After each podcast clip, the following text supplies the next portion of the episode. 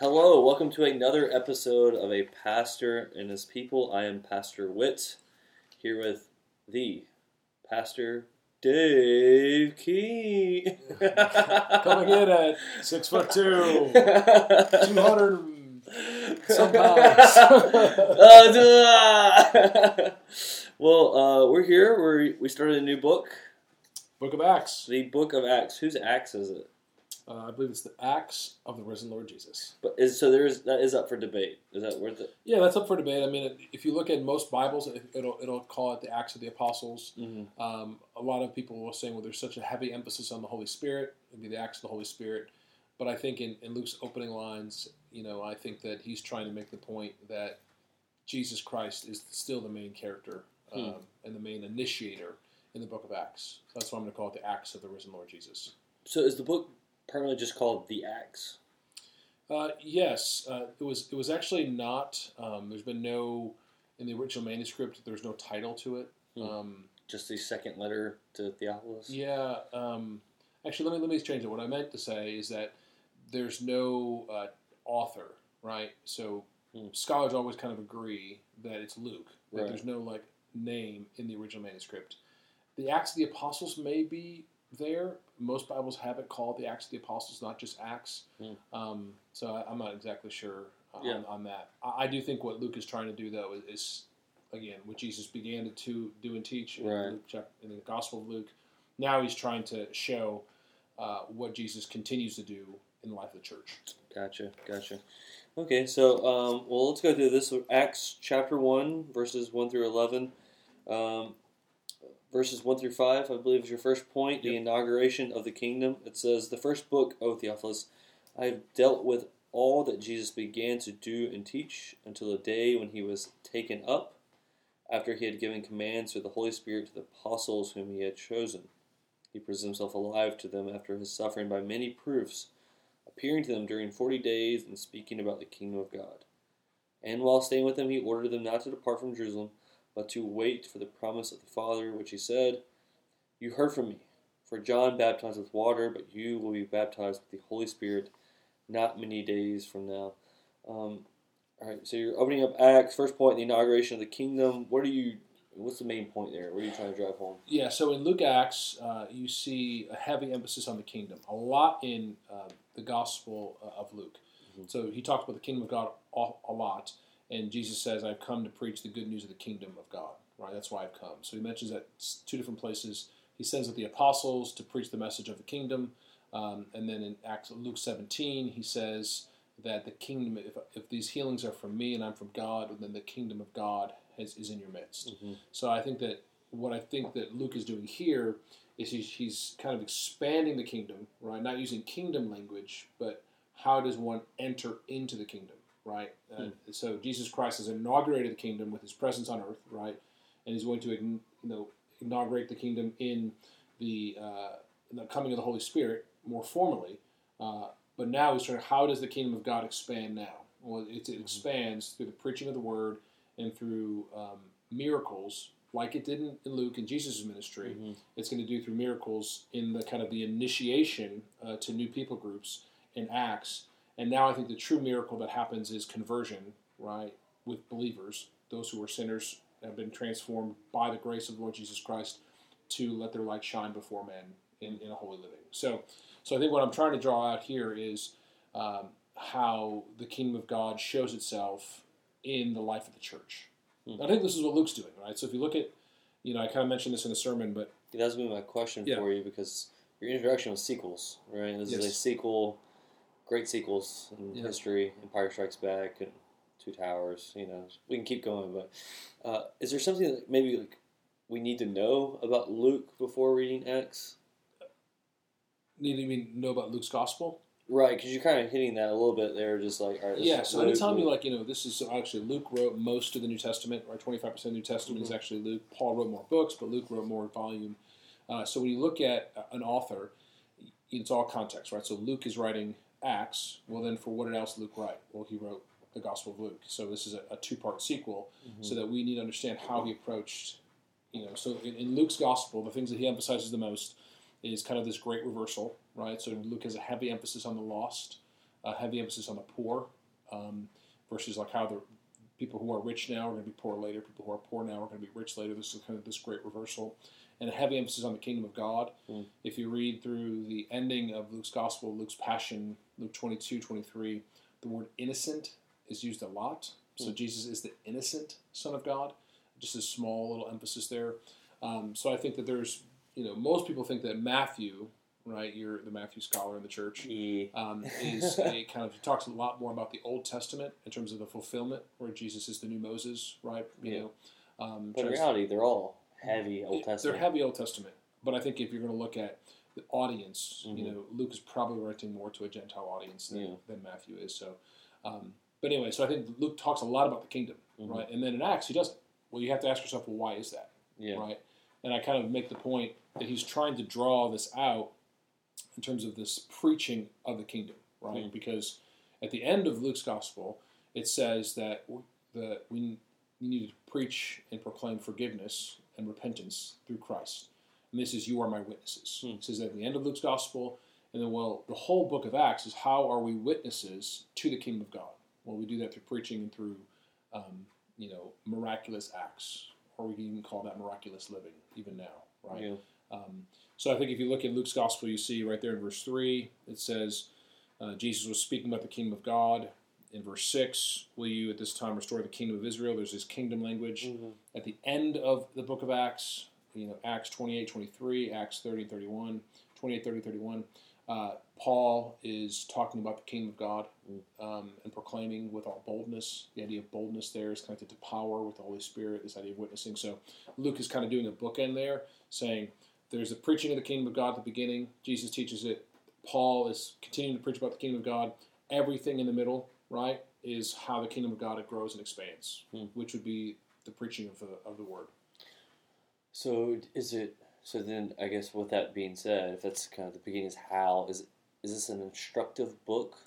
Did Luke intend that to be instructive for Yeah. us? So I made, I made a very brief comment towards the end, right? So when you're reading Acts, one of the most important interpretive uh, things that you have to decide is what is normative, right, and what is descriptive. Hmm. Meaning, okay, Luke is a historian. What is he just describing? Right. We're talking about a little bit of this next week because I think, you know, when they chose uh, Matthias to be the apostle that cast lots, Yeah. we don't typically do that today in, in the church. we're, not, we're not rolling dice. Oh, who's going to be the next pastor of the church? Right. We didn't do Um, that yesterday. we- Remember we- me? we- should roll with uh. Uh, so I think that's more descriptive. That's what the apostles did. Mhm. Um, that's not normative, right? Yeah. That's not uh, prescribed. This is how the church should do things. So you have to understand, okay, what is describing and what is prescribing or what is normative. So uh, that's going to be going to be a huge thing. You know, Okay. so I think that when you look at the Book of Acts, it is meant to be instructive at certain places, right? I think Luke does this specifically in kind of his summary statements. Mhm. So if you look at the end of chapter 2, for example, there's a summary statement about the church.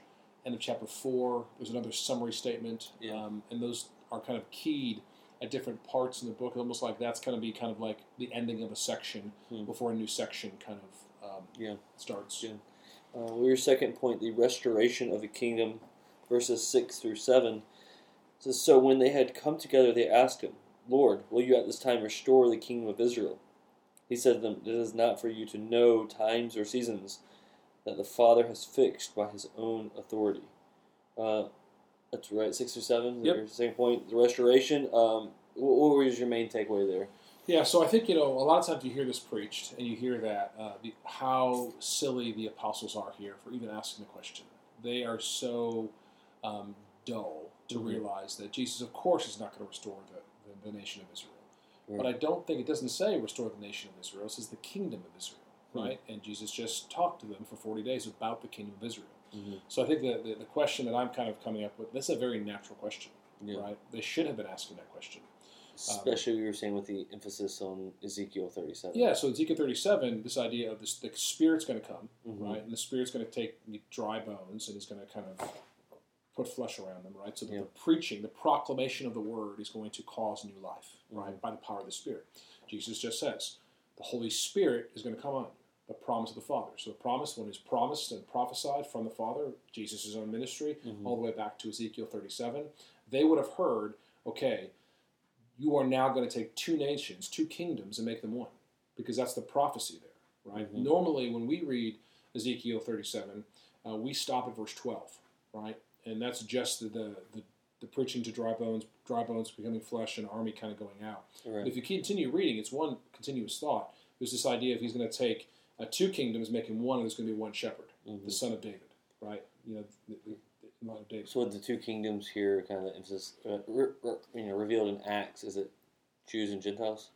Yes, but it's not just Jews and Gentiles because if you look at, and I, I kind of kind of carry this on to the next point. Mhm. So when Jesus answered them, right, he says, "It's not for you to know the times and dates that the Father's fixed by His own authority. Right? Don't focus on the when, but you will be my witnesses when the Holy Spirit, you Yeah. know, is it comes upon you, uh, and uh, to where to Jerusalem, Judea, and Samaria. So I think what Jesus is saying there is that he's saying this it's going to be in Judea, which represents the southern kingdom, right? Mhm. The tribes of Judah, the two tribes of Judah, and Samaria, right? Because in, Act- in in First Kings twelve, uh, Samaria was kind of set up as kind of like the capital Right. of the northern kingdom. So when they were when Samaria was destroyed, the northern kingdom was rest- destroyed. Mhm. So and many times we'll think, well, the northern kingdom never came back, right? But the people of Samaria, right?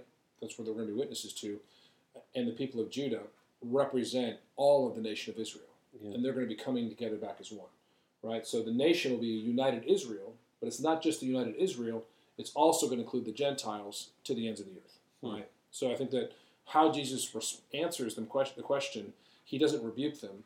What he's saying is, don't focus on the times. You're going to start restoring the kingdom of Israel now through the preaching of the word, because Hmm. Jesus said, "My kingdom is not, you know, of this world." You know, he's going to be restoring a physical, um, not a nation state, right? But he is going to mark off people for himself, right, Mhm. from every tribe, tongue, language, and people. now. Do you- I mean, there's also, you said, scholars kind of rebuke this, almost like, how could they? Yeah. Uh, do you think they were thinking more physical than spiritual at this point? I don't think that they fully understood.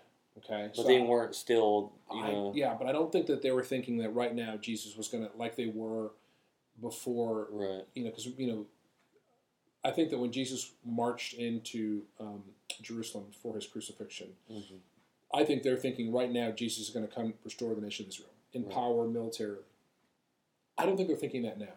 hmm partly because they've seen him die and then he was raised. Right. And after his resurrection, he's telling them about the kingdom of God. hmm So I, I, think he's clarifying a lot of things there. Right? I mean, even if you look at the, the the road to Emmaus, how Jesus reinterprets the whole entire Old Testament, I think he didn't do that just for the two disciples on the road to Emmaus. If you look at the end of Luke's gospel, Right. Opened his mind. Yeah. open their minds too. So I think there's something along that what Jesus told them is he reinterpreted the, the entire Old Testament to help them understand rightly, right? Yeah. So he didn't give them times and dates, but he says, okay, now as you enter into this the age of the church, the messianic age, it's going to come through the preaching of the word. You made an application there um, about times and seasons, right? If someone gives you a date, you probably should not listen to that person. Yes. Is, do, you, do you find that a common thing, or is that more of like uh, just So one of the one of the marks of false prophets is false prophets say things that don't come true. Hmm. Right? We see that in the Old Testament. So just try to avoid them. If Jesus says you won't know the times and dates, I mean, Paul says the the end of the, the world is going to come like a thief in the night. Mhm. I- I just when people are so confident this is this means this thing when it comes to prophetic language, I would just be really cautious of those folks yeah, because reality is you don't know, right?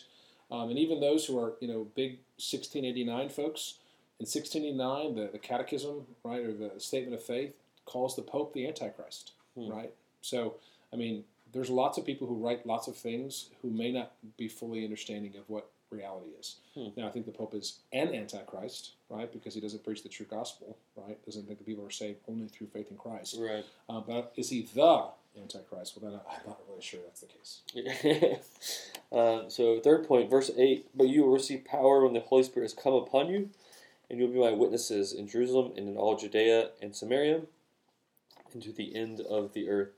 Uh, so you did make the point that this is an outline of the book of Acts, Yes, yes. but it's not just the outline of the book of Acts. Yeah, so if you if you kind of walk through the entire book, uh, we're going to see the gospel come by the power of the Holy Spirit in Jerusalem, uh, and then Judea three through seven, and then Samaria chapter eight, and then to the ends of the earth. Kind of beginning getting really with the calling of the Apostle Paul. Mhm. It's kind of like the setup point thirteen through twenty eight is kind of the end of the book.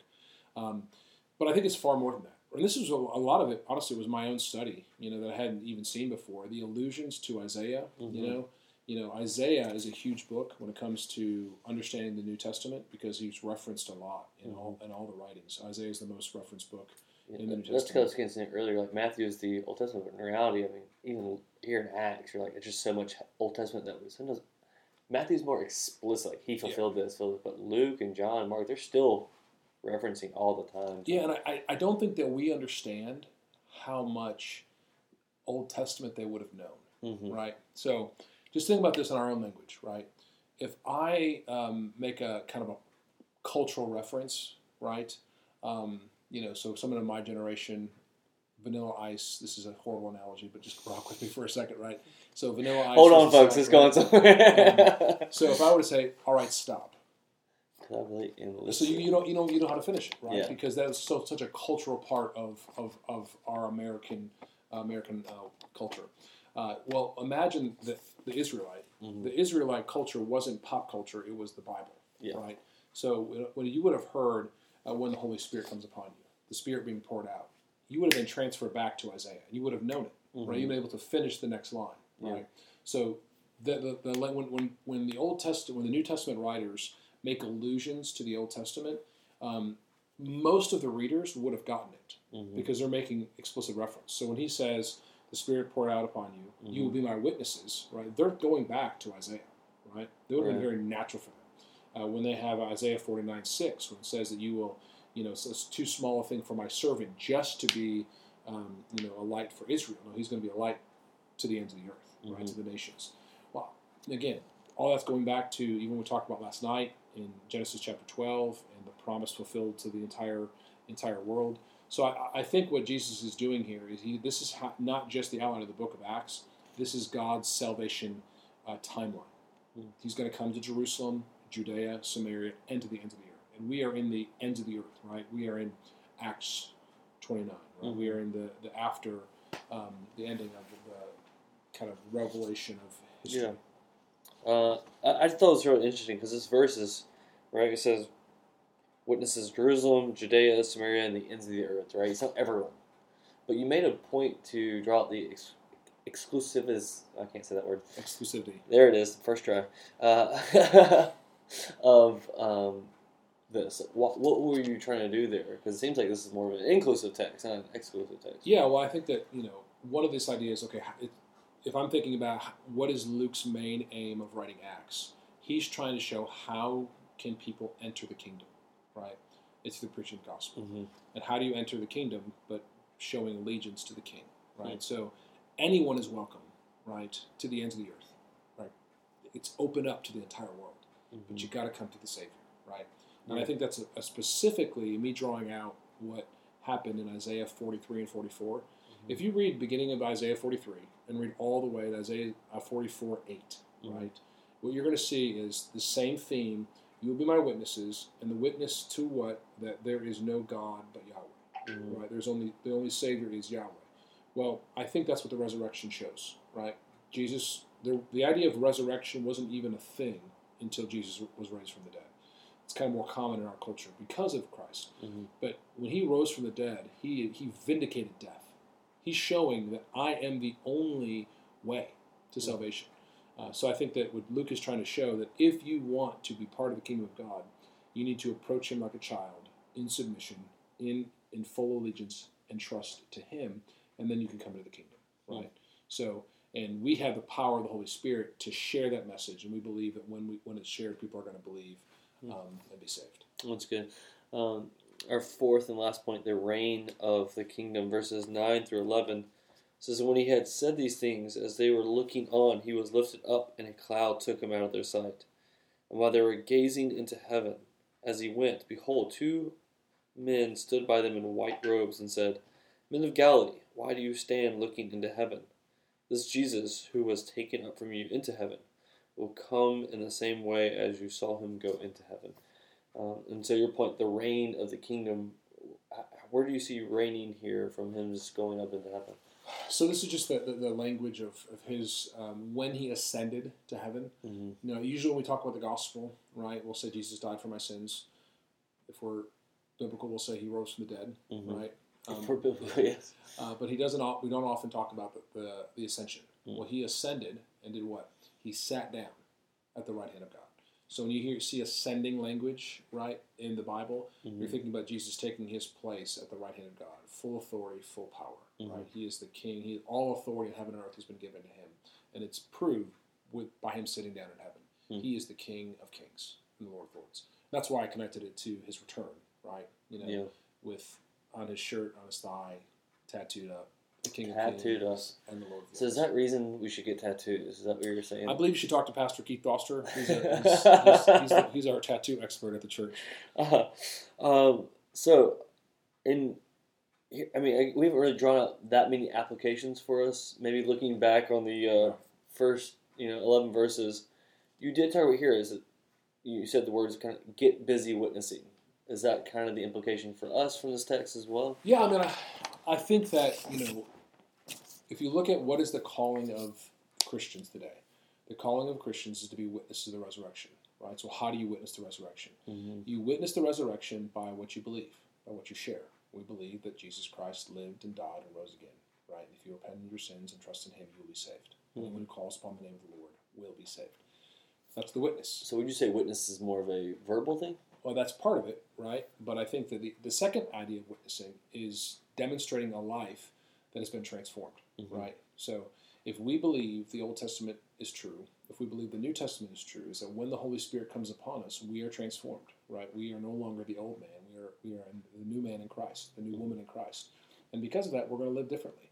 Our speech will change. Our our kindness will change. Our our joy will change. And you know, to Matthew's point, Jesus says, "Let your light shine before men, right, so that all may see your good deeds and give glory to your Father who's in heaven."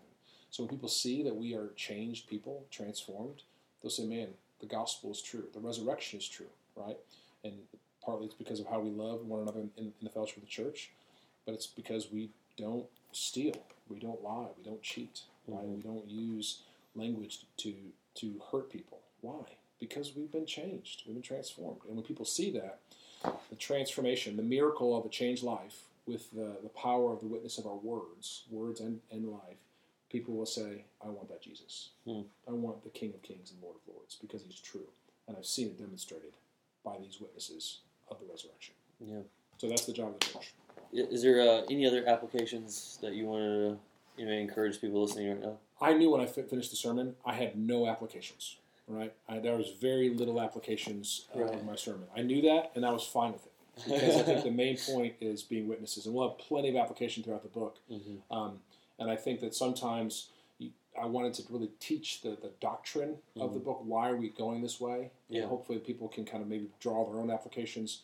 But the bottom line is, is we, we're called to be witnesses. Now, the rest of the book, we'll understand what does that look like and how do we do it. Yeah, I mean, there's. I mean, I guess in general, looking back, through Jonah, Matthew nine, now we're in Acts. Is there, is there an emphasis coming from, you know, our, what we're choosing to preach on evangelism, Uh, or is that just happening to be a coincidence? well, I mean, I think that uh, it's a little bit of a coincidence, um, but I do think that um, it's not fully a coincidence. Yeah. I think that we need more emphasis on um, our role as kingdom citizens, Hmm.